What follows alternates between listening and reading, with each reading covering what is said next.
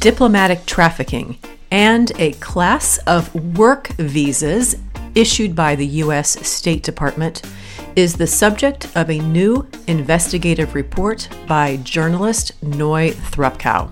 I'm Lori Messing McGarry, and this is Real Fiction, a production of Real Fiction Media Group.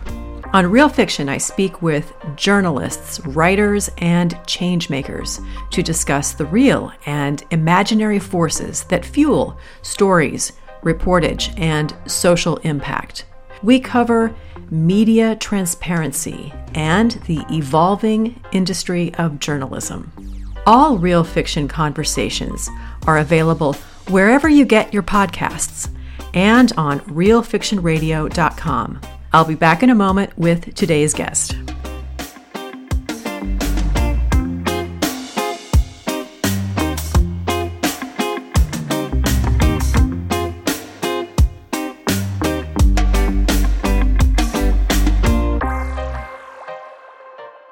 My guest today is Noy Thrupkaew. She is an independent journalist who has researched human trafficking and labor exploitation since 2006.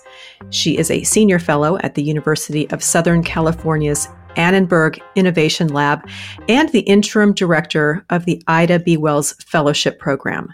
In 2015, she gave a TED Talk on human trafficking, which has more than 2 million views. She has reported from Asia, the Middle East, North Africa, and Cuba, and has written for national and international outlets, including her most recent investigative work published in the Washington Post magazine in October. It was the cover story titled Sri Yatun's Escape this was a years long investigation supported by the Fund for Investigative Journalism.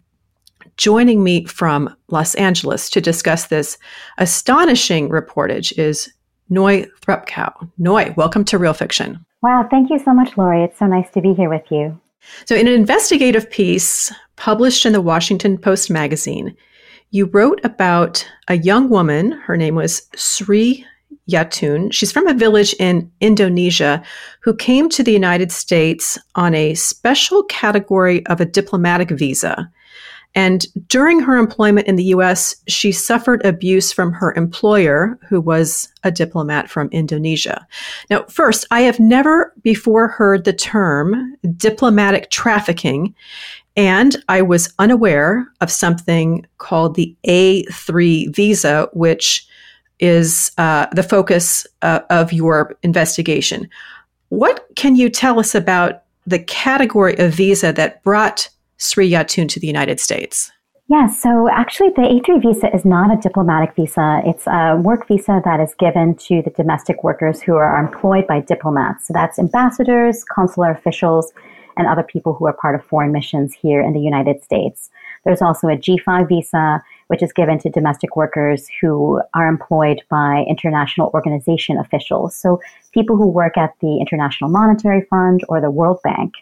So this is a really interesting and complicated visa. Um, of course, there are many domestic workers who have had really wonderful, respectful relationships with their diplomat employers, and there are others who have not experienced that. And part of that is the structure of the visa itself.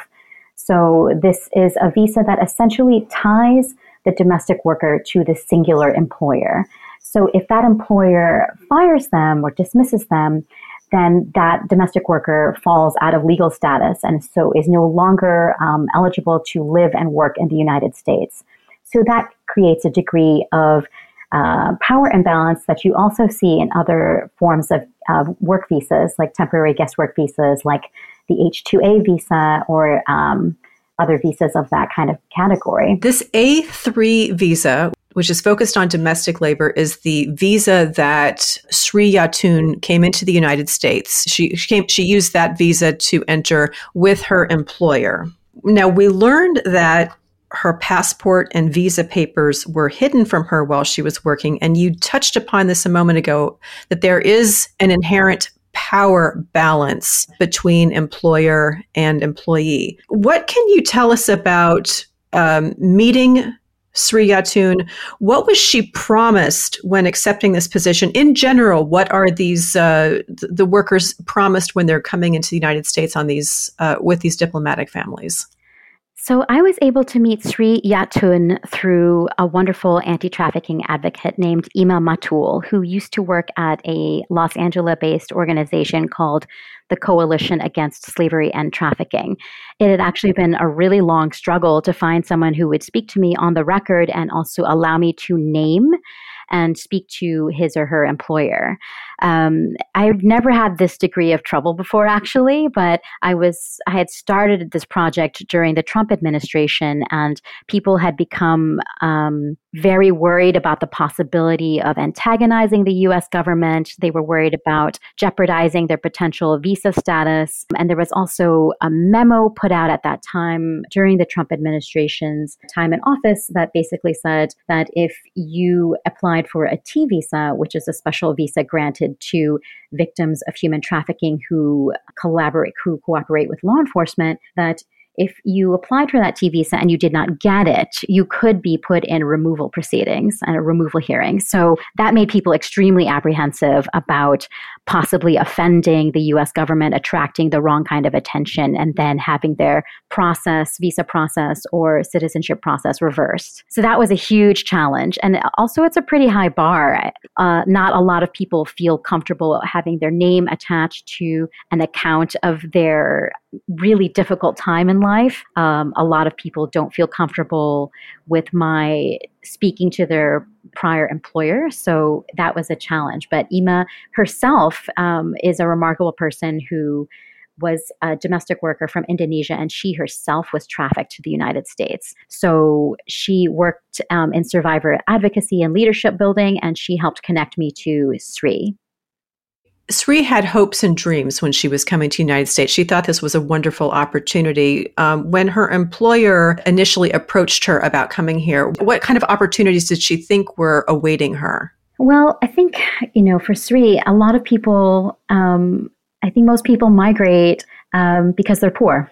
I mean, it's as simple as that. They seek more financial stability. They are looking for the opportunities to be able to support their family and um, gain a little bit more stability in their families' lives and in their communities. So Sri understood that she would have there were certain uh, contractual obligations that that her employer had to her. She re-signed a contract that promised her four hundred dollars a week for forty hours of work, and then also promised that she would get thirteen dollars an hour for overtime. Um, you know, she'd have days off.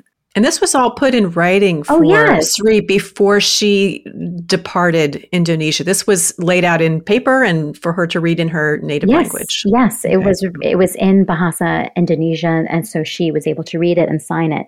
So these this was the promise that she was made, but the thing that actually made things very um, intriguing and enticing for her was she was promised the opportunity to go to school. And she had only been able to go to school for about six years in Indonesia. Um, and she loved school so much um, and really wanted a chance to continue that.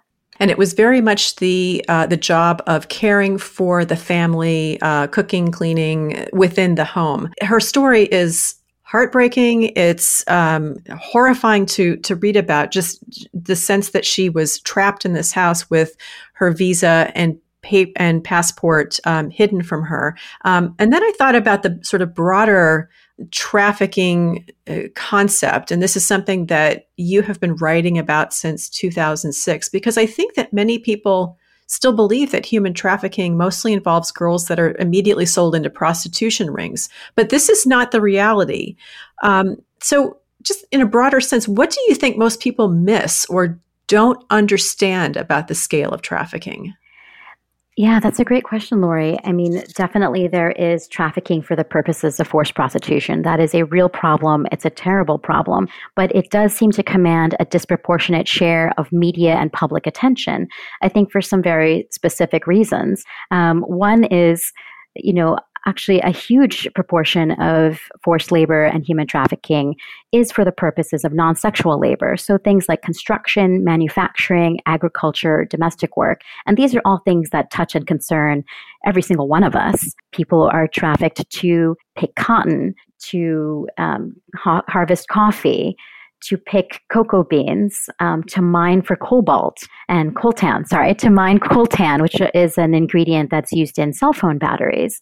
Um, palm oil has some very exploitative labor practices that do rise to the level of human trafficking inside of that sector fishing, shrimp. Um, some of these are sectors that see, have seen quite a lot of human trafficking. And I want to make it clear that, you know, work is kind of done on a spectrum of exploitation and coercion. One can interpret it that way, right? And human trafficking is, you know, really one of the most severe forms of exploitation that you can experience in a labor context you know, this is part of a larger system of weak enforcement and an attack mm-hmm. on workers' rights to organize and actually defend their rights to dignified life. And so this is not something that we can extricate from larger labor issues that we are talking about all over the world these days. So I think that's maybe one issue is you know people don't really maybe want to talk about the exploitation that can live inside of capitalism. They also don't want to think about and be belabored with the thought of whose hands are picking this fruit that i'm eating and uh, you know who is who built this building that i'm you know it housed in. Um, who are the people who clean these buildings? Who are the people who take care of children? Like these are absolutely some of the most essential functions of human life. And they can be done by people who face severe labor exploitation because we have not seen fit to offer them the kind of labor protections that they deserve. I want to remind listeners that my guest today is Noy Thrupkaew. She authored an incredible piece of reportage in the Washington Post magazine. It's titled Sri Yatun's Escape when I read this piece, uh, I was so shocked. Again, circling back to the term that you use, diplomatic trafficking, it was particularly dispiriting to read about. And, and you have a quote esteemed diplomats, some of whom speak out against human rights abuses publicly while exploiting workers in private. When you were researching this piece, what shocked you the most? This is kind of a horrible thing to say, Lori, but I wasn't really shocked by any of it. Um, I mm. maybe was disgusted. I was horrified. I was enraged. But I mean, I don't know that any of it was particularly shocking because I've been researching this for a while and the kind of cruelty that people can exhibit towards people who do some of the most valuable work that can be done, right, is I've seen this over and over again. I've seen the kind of incredibly ingenious and very um, insidious schemes employed to um, defraud people, to lie to them, to, to coerce them in, in various ways. But there were several cases, I guess, that stood out to me. There's one case where um, a, a young person was brought over to work as a domestic worker for a diplomat or a cons- um, or an international organization official. I don't quite remember which one. And she was 14 at the time. So there was visa fraud involved in that um, application because you, are supposed to be 18 in order to get an A3 okay. or G5 visa. So mm. she was 14. So that was visa fraud right from the very beginning of a particular ilk. And then she wound up having to work for that employer for 19 years that is just a huge proportion of that, like more than half of her life. There was another worker who was a professional chef at a hotel and made delicious food for a wedding reception. The diplomat was so taken with his meal that he offered the man a job on the spot and then subjected him to incredibly harsh and severe living conditions. He was denied food. He had to find a refrigerator on the street, bring it home. He had to hang bread from a hook on the ceiling to avoid having the food eaten by rats and vermin. This is a professional chef who evidently has an exquisite way with food and then is subjected to eating, you know, moldy bread that he's trying to keep away from rats. I mean, this this is stuff that you can't even make up. So it's things like that that are, are so disturbing to read. It's just the, the kind of degrees of cruelty that, that people can act upon towards people who are doing the work of caring for them, for caring for their children, for cleaning their homes, for cooking their food, literally sustaining their lives. And this is how they choose to treat them. And again, you've researched hundreds of these cases and you write something in the article. You write, that the U.S. State Department website proclaims that it leads the U.S. global engagement to combat human trafficking. How do you feel the U.S. government is doing in this space? Um, it's very interesting. The US government, the State Department also publishes an annual report basically ranking countries' efforts on anti trafficking issues, including our own. And based on the ranking, they can also issue restrictions on financial aid, which they have done. So if a country is not passing muster in terms of its anti trafficking initiatives, then they can be subject to restrictions on financial aid. So this is something that is not only rhetoric, it's also reality in terms of uh, the State Department's policing of these matters. In terms of how the U.S. is doing on this, um, there have been a, a, lot of improvements, especially since 2008, in response to literally decades of activism on the part of human rights lawyers, domestic worker organizing groups, um, human rights groups of all kinds. There's been a very concerted movement to kind of keep engaging the U.S. government on this. And as a result, um, the State Department did put in place a number of protections. In 2008, there, you know, Congress basically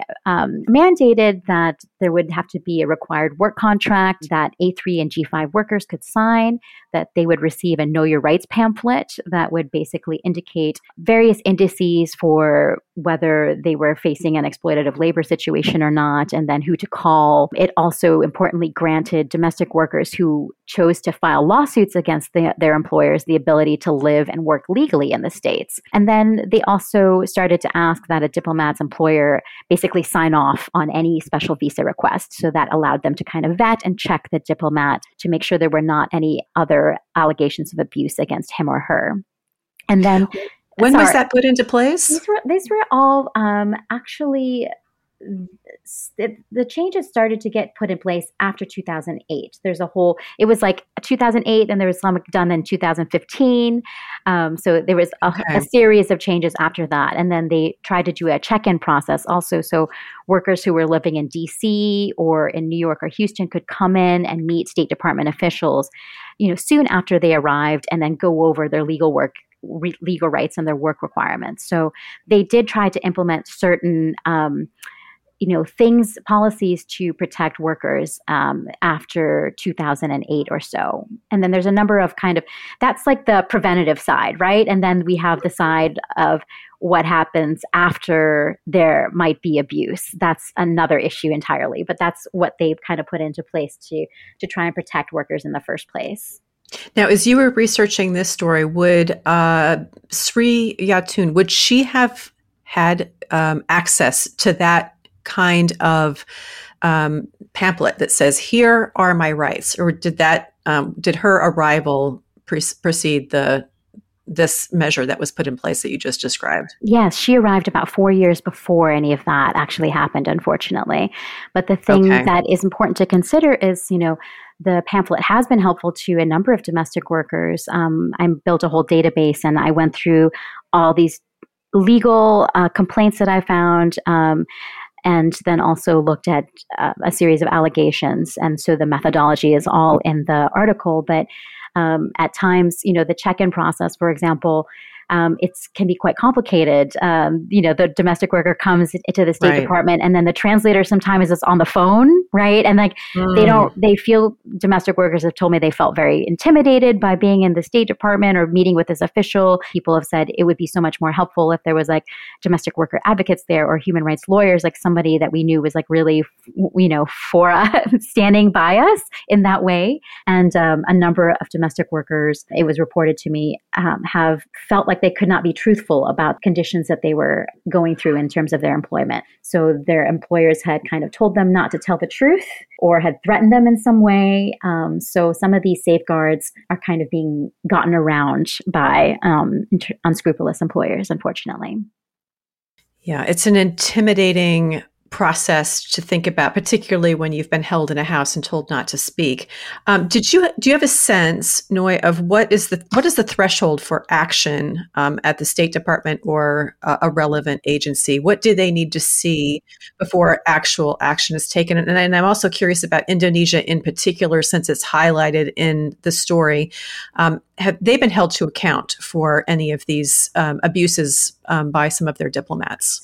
So the threshold is, I mean, an allegation will come in. Usually, um, you know, a domestic worker might call the hotline, but more often it's uh, they get connected to an advocacy group like Damayan, who works with largely workers from the Philippines, Adhikaar, um, Indian and Nepali workers. Um, the National Domestic Workers Alliance has many different member organizations, and so the advocate or the anti-trafficking organization will help that domestic worker connect to the State Department. Unfortunately, this is where things get really complicated because of the problem, potential problem of diplomatic immunity. There are three things that the State Department could do if there is a, an allegation that kind of merits going forward. One is they could help the domestic worker uh, request an ex gratia payment, a payment from the diplomat's country um, mm-hmm. that is not an admission of legal liability. But then that worker would be given the wages that they are owed and maybe perhaps a little bit more for the circumstances that they might have been through.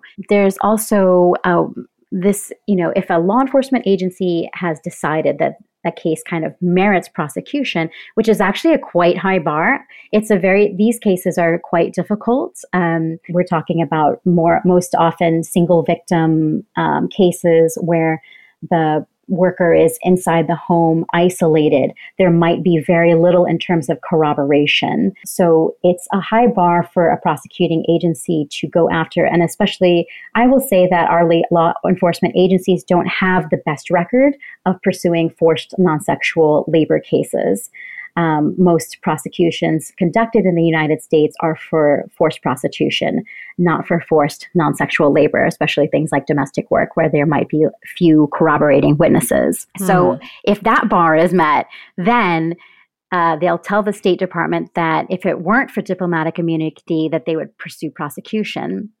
And then the State Department can then request a waiver of diplomatic immunity from the diplomat's host country.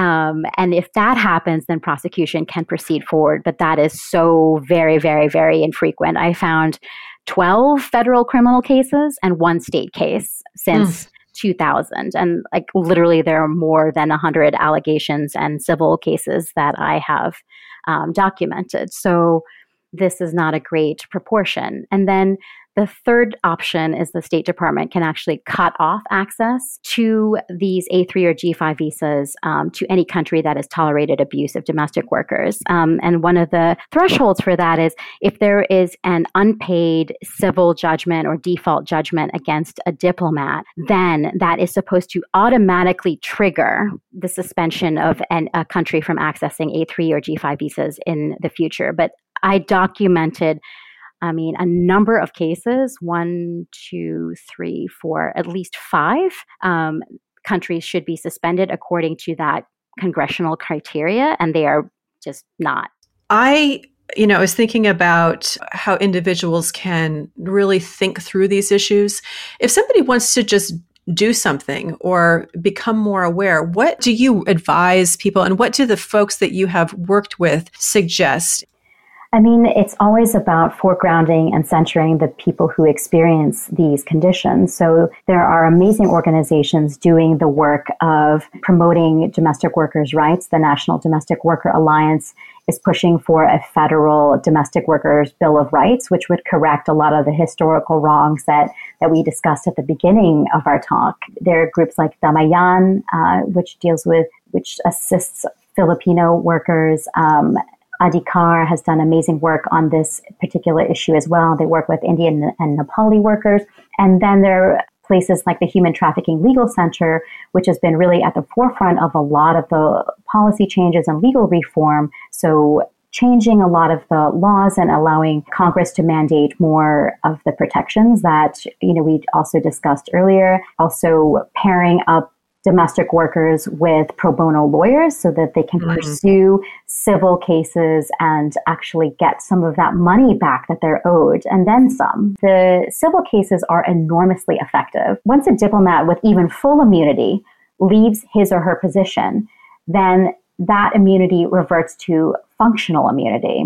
So even if someone has like the full on super duper immunity package as an ambassador, once that person leaves their post, that immunity reverts to functional immunity and they can be sued. So it's a matter of patience and timing in order to be able to sue that person in civil court and possibly recoup some of the wages lost um, and, and the damages that a worker might be owed. So once that position was clarified by the State Department, the cases were enormously effective something like I calculated in my database, something like 90% or more of the cases that were filed after that period resulted in default or um, ordered judgments or other kind of salutary outcomes for uh, domestic workers. And that was something, unfortunately, I couldn't include in my piece because a lot of the cases end in um, what's called a voluntary dismissal with prejudice by mm-hmm. the plaintiff. And that essentially means that a confidential agreement was reached. And if you're a lawyer who's familiar with litigation, that that's usually understood as a salutary result for the plaintiff.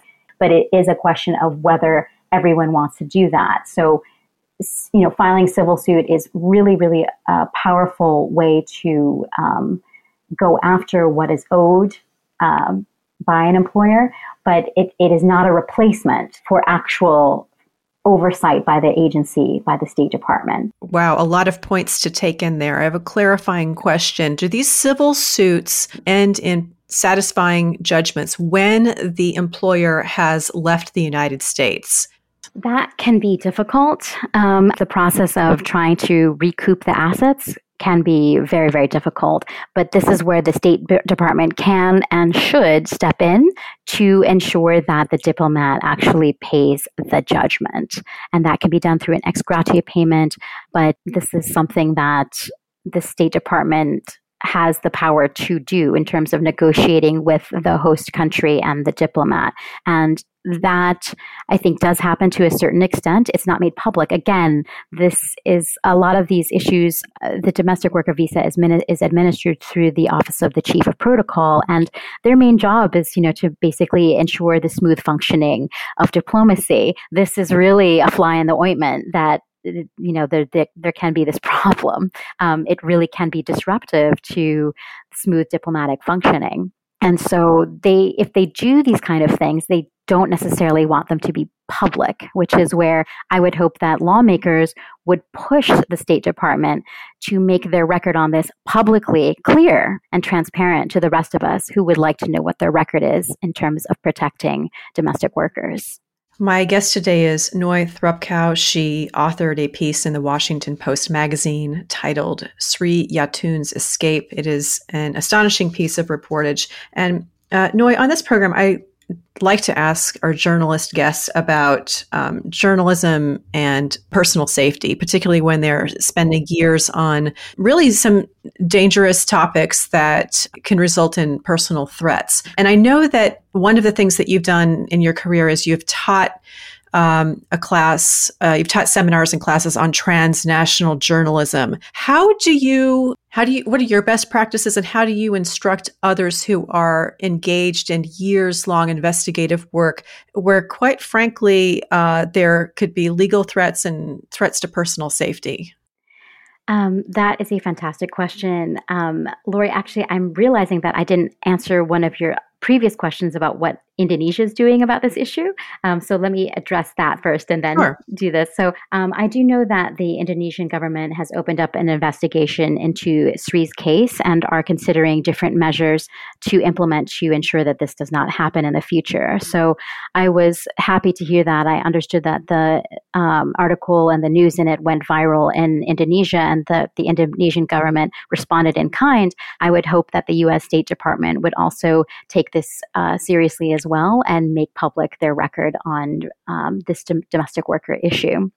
In terms of safety issues, this is not something that, that I had to think about for myself. This is something I had to worry about a great deal in terms of the people who decided to speak to me on this issue. So it required a great deal of collaboration and explanation on my part to kind of um, vet and explain basically my whole process um, and to kind of uh, deal with potential fears that they might have had in terms of the Indonesian consulate because Sri actually aided another A3 domestic worker in leaving her employer, and then there was retaliation against Sri for that. So there were concerns um, on part of, of some of the women whether the Indonesian consulate here in Los Angeles would continue to retaliate against them or against their families. So this is something that we had to discuss at great length. I think that's the power of a story like this. It has reach locally here and domestically here in the United States. And as you just described, it caught the attention of officials and readers in Indonesia, which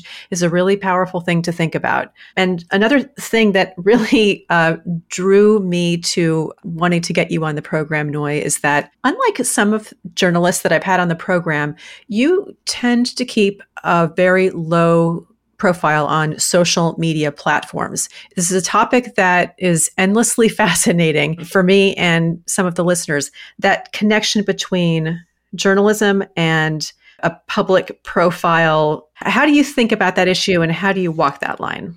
Um, I don't know that I walk it so well, Lori. I just, I know myself. Um, I don't want to I know I could just procrastinate endlessly, and I don't want to give myself that temptation. Um, at the same time, there are losses, right? I, I am not as hooked into the information that can be happening and the conversations. I, I don't have the sense of a supportive community of other people online doing this kind of work. I definitely do miss out on quite a lot, I think, by not being more engaged in social media but you know part of it is like the procrastination element. Part of it is you know what i know about a lot of the privacy issues um, that are inherent in some of these social media platforms and the kind of really, really problematic practices they have of ensuring our um, well being uh, and our privacy and scandalous amount of misinformation and disinformation that is disseminated on these platforms is also not something that I support at all. I think it's a,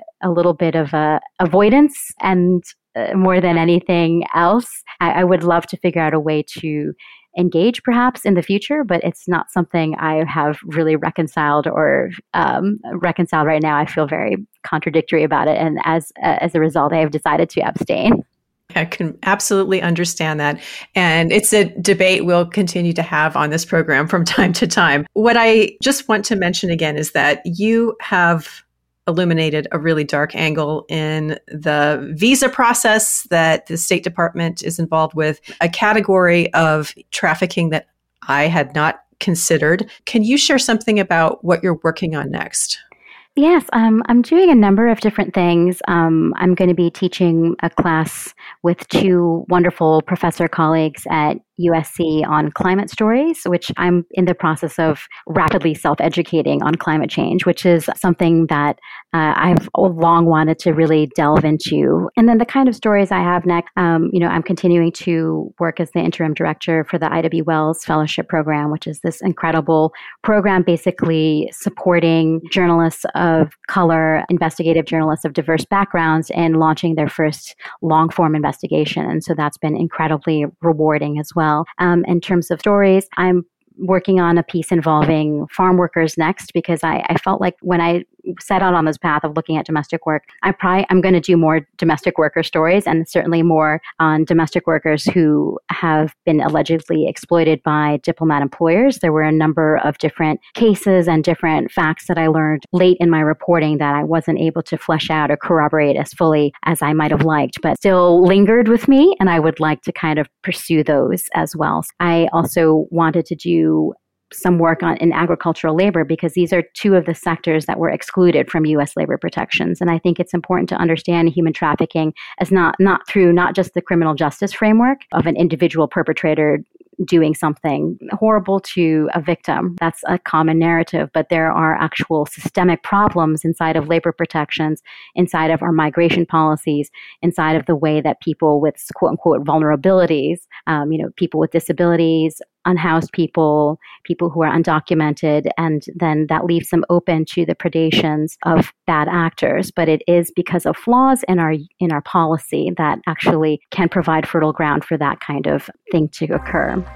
This conversation and your investigative work has been so enlightening and thought provoking for me, just a real education. Noy Thrupkaew, I can't thank you enough for joining Real Fiction today. It has been such a pleasure talking to you, Lori. Thank you so much for having me.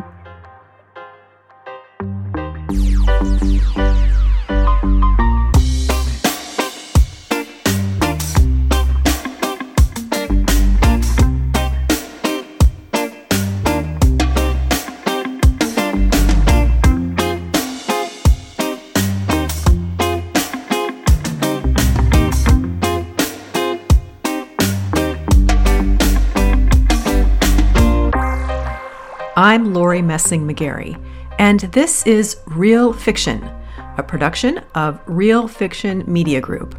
On Real Fiction, I speak with journalists, writers, and changemakers to discuss the real and imaginary forces that fuel stories, reportage, and social impact. We cover media transparency and the evolving industry of journalism. All Real Fiction conversations are available wherever you get your podcasts and on realfictionradio.com.